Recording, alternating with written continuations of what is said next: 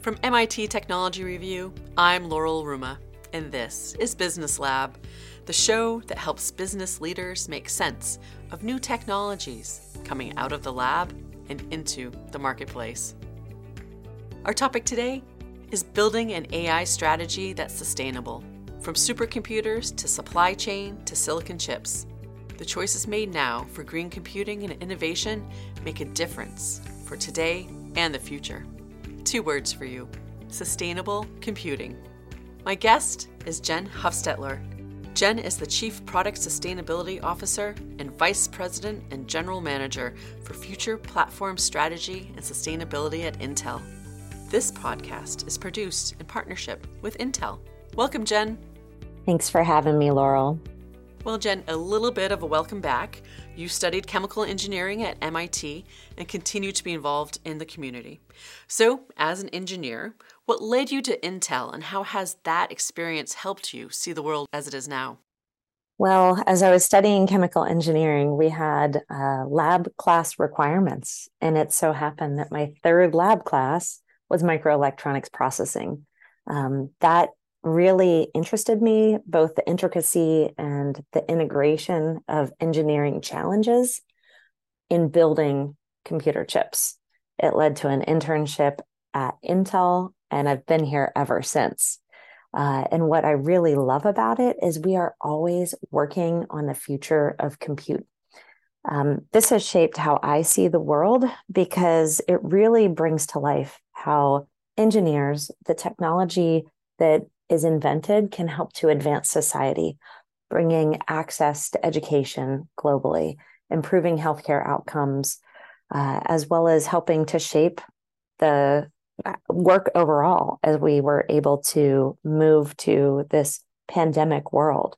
Um, that was all technology infrastructure that helped to enable that, the world to continue moving forward while we were facing this pandemic. Mm. No, that's a really great context, Jen. So, energy consumption from data infrastructure is outpacing the overall global energy demand. As a result, IT infrastructure needs to become more energy efficient. So, what are the major challenges that large scale enterprises are facing when developing sustainability strategies? Yeah, when we survey IT leaders, we find that 76% uh, believe that there's a challenge in meeting their energy efficiency goals while increasing the performance to meet the needs of the business. In fact, 70% state that sustainability and compute performance are in direct conflict. So we don't believe they have to be in conflict if you're really truly utilizing the right software, the right hardware, and the right infrastructure design.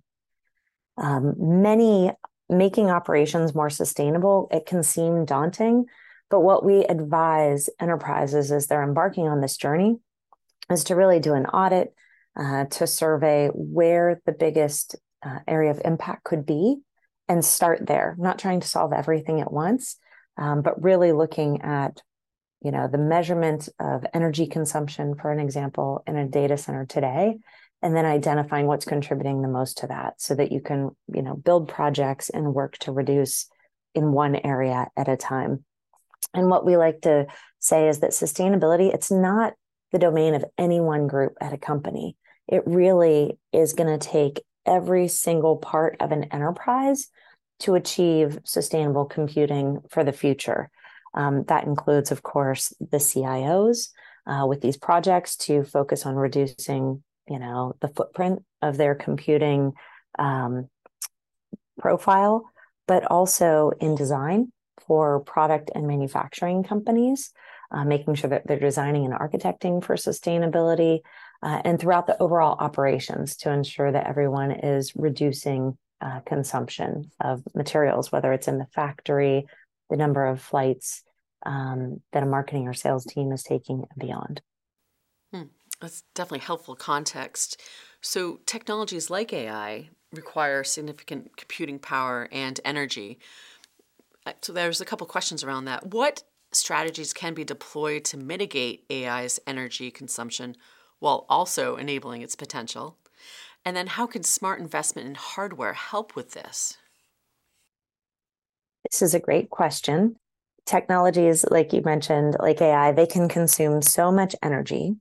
Uh, it's estimated that at the Chat GPT 3 model consumes 1.28 gigawatt hours of electricity. And that's the same as the consumption for 120 US homes for a year. so this is this is mind-boggling. Um, but one of the things that we think about uh, for AI is there's the training component and the inference component. Uh, you think about a self-driving car, and you train the model once, and then it's running on up to 100 million cars, and that's the inference. And so what we actually are seeing is that 70 to 80% of the energy consumption, um, or two to three x, uh, the amount of power is going to be used running inference as it can be to train the model.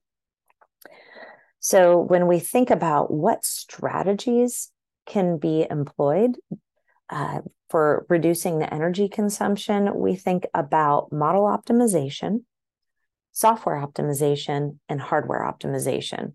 And you can even extend it to data center design.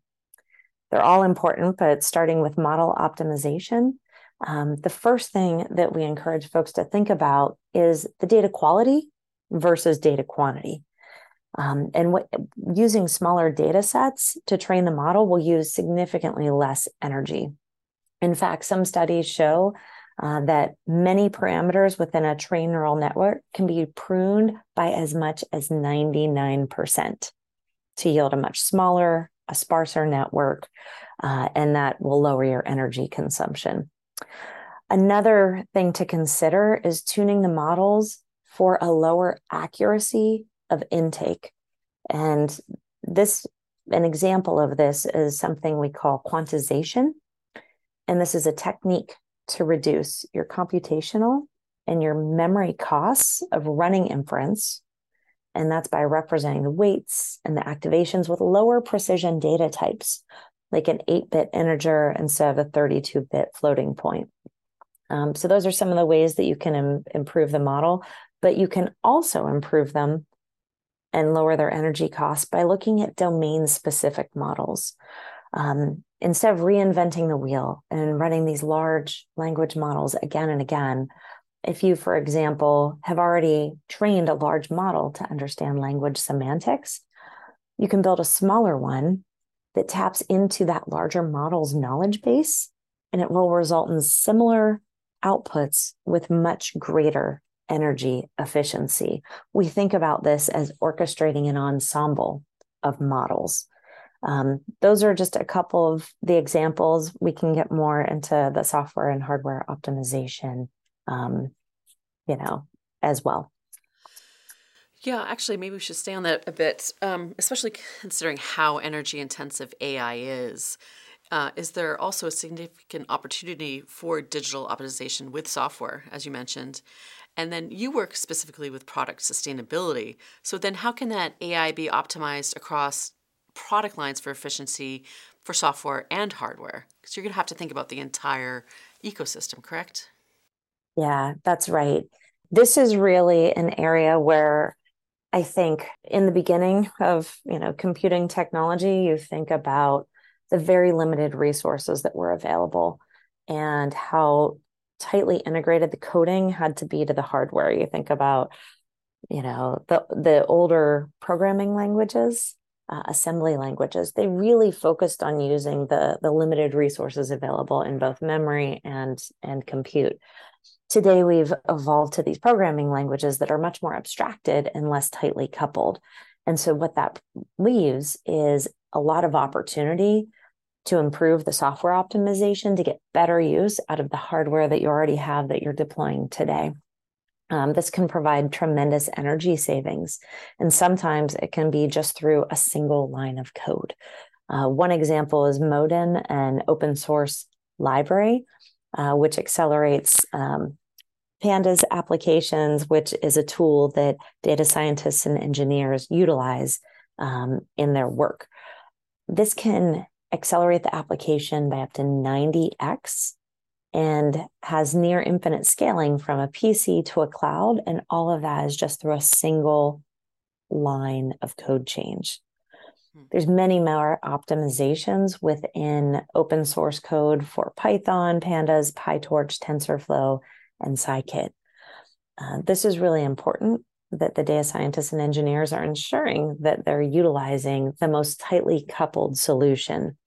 Well, another example for machine learning for, on Scikit is through a patch uh, or through an Anaconda distribution you can achieve up to an 8x acceleration in the compute time while consuming eight and a half times less energy and 7x less energy for the memory portions.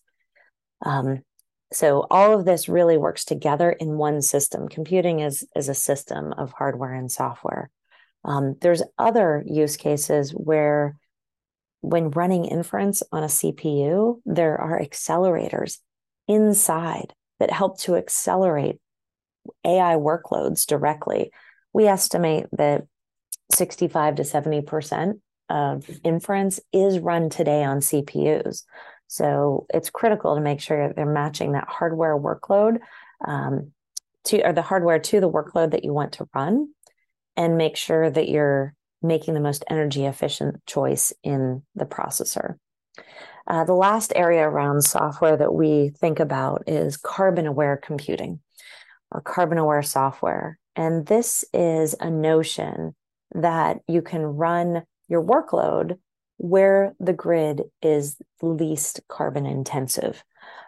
To help enable that, there, we've been partnering with the Green Software Foundation to build something called the Carbon Aware SDK. And this helps you to use the greenest energy solutions and run your workload at the greenest time or in the greenest locations or both. Um, so that's an, you know, for example, it's choosing to run when the wind is blowing or when the sun is shining uh, and having tools so that you are providing the insights to these software innovators to make greener software decisions. All of these examples are ways to help reduce the carbon emissions of computing when running AI. Hmm. That's certainly helpful considering, you know, AI has emerged across industries and supply chains as this extremely powerful tool for large scale business operations. So you can see why you would need to consider all aspects of this. Could you explain, though, how AI is being used to improve those kind of business and manufacturing productivity um, investments for like a large scale enterprise like Intel? Yeah, I think Intel is probably not alone in utilizing AI across the entirety of our enterprise. We're almost two companies, right? We have a, a very large manu- global manufacturing operations that is both for the Intel products, which is sort of that second business, but also a foundry for the world's semiconductor uh, designers to build on our, our solutions. When we think of chip design, our teams use AI uh, to do things like IP block placement. Um, so they are looking at grouping the logic, uh, the different types of IP. And when you place those cells closer together, you're not only lowering cost and the area of silicon manufacturing, that lowers your carbon embodied carbon uh, for a chip, but it also enables, you know, 50 to 30% decrease in the timing or the latency between the communication of those logic blocks. And that accelerates processing. That'll lower your energy costs as well. We also, you know, utilize AI in our chip testing. Uh, we've built AI models to help us to optimize what used to be thousands of tests and reducing them by up to 70%. It saves time, cost, and compute resources, which as we've we've talked about, it that will also save energy. In our manufacturing world, we use AI and image processing to help us um, re- test, you know, 100% of the wafer, detect up to 90% of the failures or more, and we're doing this in a way that scales across our global network and it helps you to detect patterns that might become future issues. All of this work was previously done with manual methods and it was slow and less precise.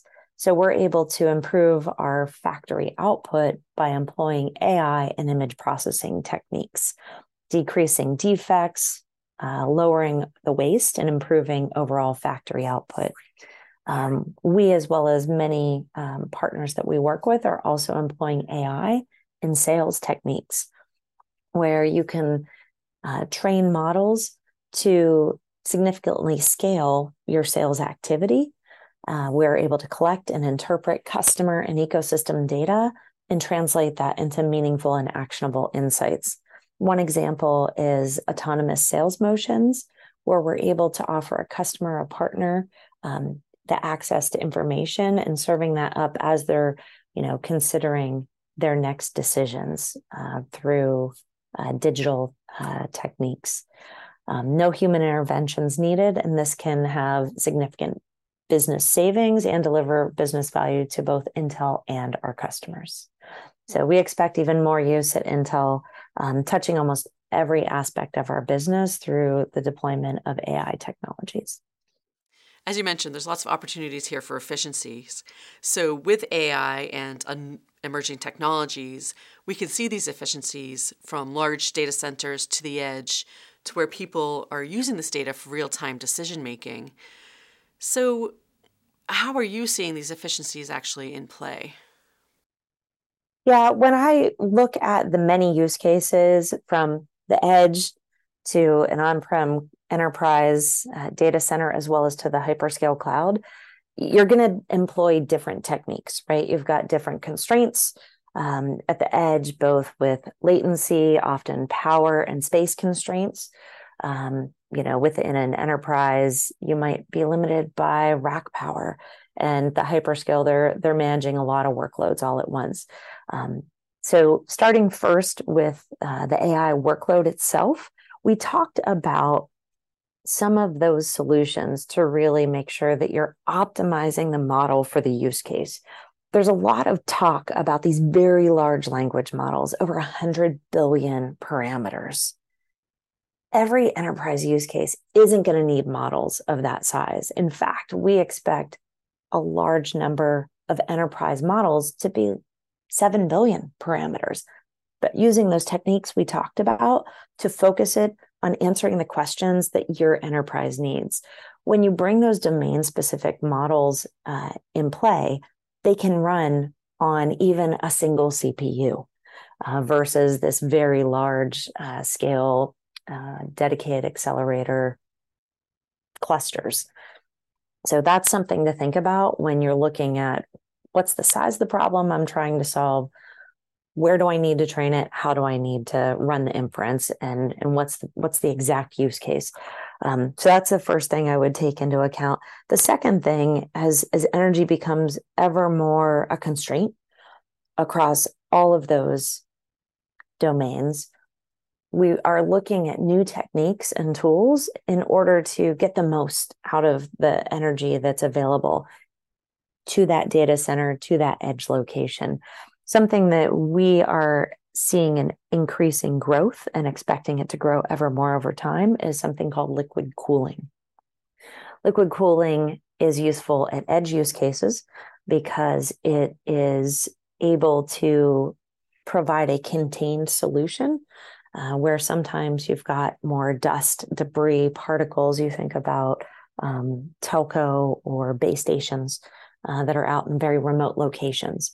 So, how can you protect the compute at, and make it more efficient with the energy that's available there? We see this scaling both through enterprise centers all the way up uh, to large hyperscale deployments because you can reduce um, you know the energy consumption by up to 30% and that's important when today up to 40% of the energy in a data center is used to keep it cool. so it's mm-hmm. it's kind of mind-boggling the amount of energy or inefficiency that's going into driving the compute. And what we'd love to see is a greater ratio of energy to compute actually delivering compute output versus cooling it. And that's where liquid cooling comes in. There's there's a couple of techniques there, um, and they're they have different um, applications, as I mentioned. Immersion is actually one that would be really useful in those environments where it's very dusty or there's a lot of pollution at the edge, where you've got a contained system. Uh, we're also seeing cold plate or direct to chip.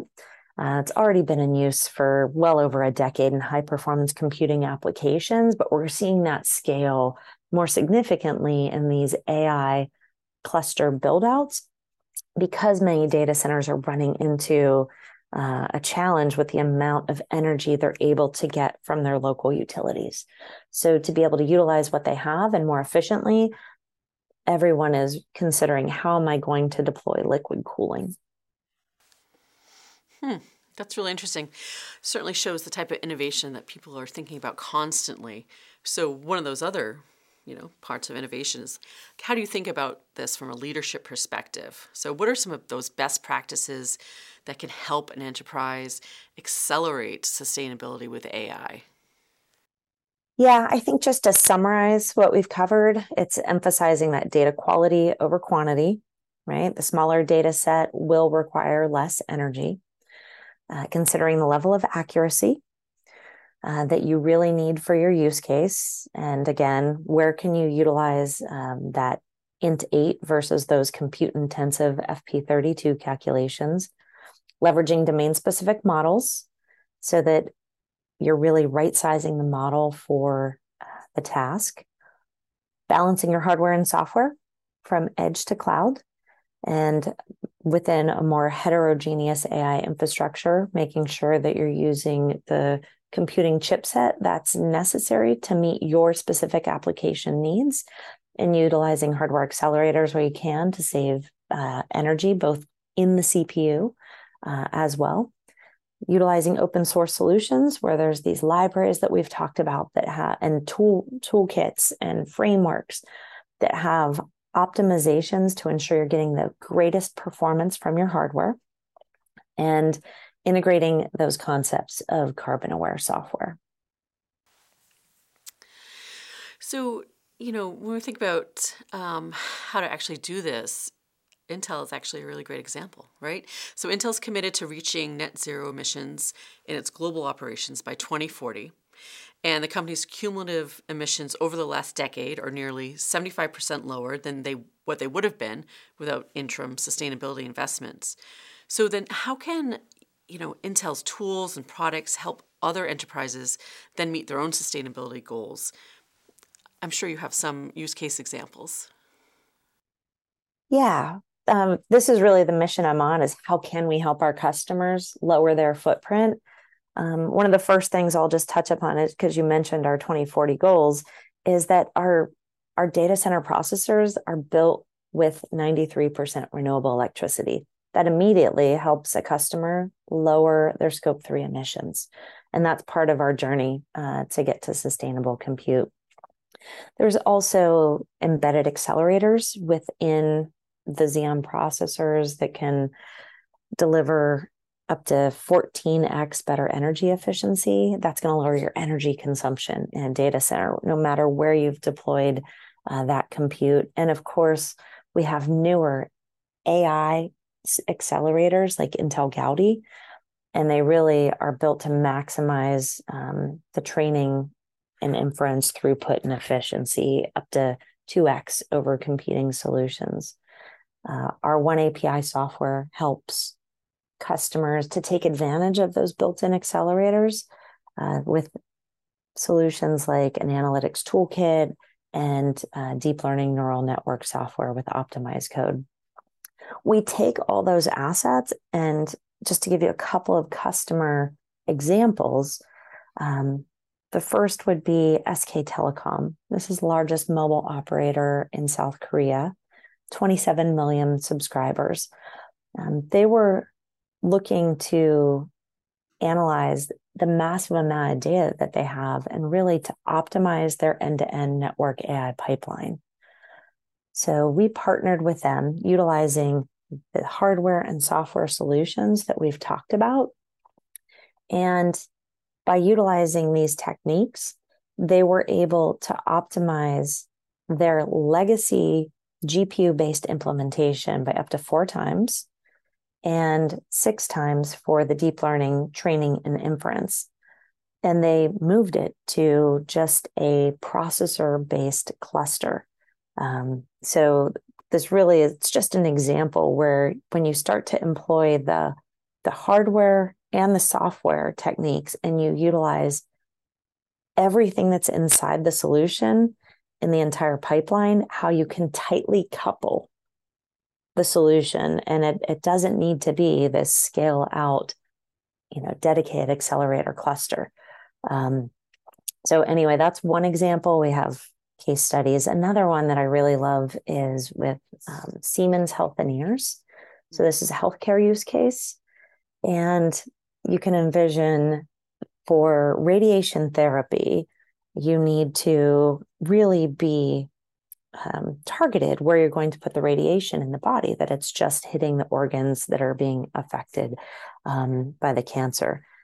This contouring of the organs to target the solution was previously done by hand. And when you bring AI uh, into the workflow, you're not only saving healthcare workers time, of which we know that's at a premium, um, since there's labor shortages throughout this industry, um, but they were able to improve the accuracy, um, improve the the image generation 35 times faster, utilizing 20% less power, and enabling those healthcare workers to attend to the patients. Um, the last example is an Intercom global uh, telecommunication system provider with KDDI which is Japan's number one telecom provider. They did a proof of concept on their 5G network using AI to predict the network traffic. Um, by looking at their solutions, they were able to scale back the frequency of the CPUs that were used um, and even idling them when not needed. And they were able to achieve significant power savings by employing those solutions. Um, these are just ways where you can look at your own use cases, making sure that you're not you're meeting your customer SLAs or service level agreements, um, as is very critical in in any mobile network. As all of us being consumers of that mobile network agree, we don't like it when that network's down, and these customers of ours were able to deploy AI, lower their energy consumption of their compute while meeting their end use case needs. So, Jen, this has been a great conversation. But looking forward, what are some product and technology innovations you're excited to see emerge in the next three to five years? Yeah, uh, outside of the greater adoption of liquid cooling, which we think is foundational for the future of compute, in the field of AI, I'm thinking about new architectures that are being pioneered. Um, there's some at MIT, as I was talking to some of the professors there, um, but we also have some, you know, in our own labs and pathfinding organizations. One example is around neuromorphic computing. Um, as AI technology matures, we're seeing a clearer view of some of its limitations. Um, these gains of, you know, have near limitless potential to solve large scale problems, but they come at a very high price, as we talked about with the computational power, the amount of data that gets pre-collected, pre-processed, et cetera. So some of these emerging AI applications arise in that unpredictable real world environment. And as you talked about some of those edge use cases, there could be power latency or data constraints, and that requires fundamentally new approaches. Neuromorphic computing uh, is one of those, and it represents a fundamental rethinking of computer architecture down to the transistor level. And this is inspired by the form and the function of our human biological neural networks in our brains. Um, it departs um, from those familiar algorithms and programming abstractions of conventional computing to unlock orders of magnitude gains in efficiency and performance. Um, it can be up to a thousand X. I've even seen use cases of 2,500X energy efficiency over traditional compute architectures. Uh, we have uh, the Loihi research processor um, that incorporates these self learning capabilities uh, novel neuron models, and asynchronous spike based communication. And there is a software community that is working uh, to evolve the use cases together on this processor. Uh, it consumes less than a watt of power for a variety of applications. So it's that type of innovation that really gets me excited for the future. That's fantastic, Jen. Thank you so much for joining us on the Business Lab. Thank you for having me. It was an honor to be here and share a little bit about what we're seeing in the world of AI and sustainability. Thank you.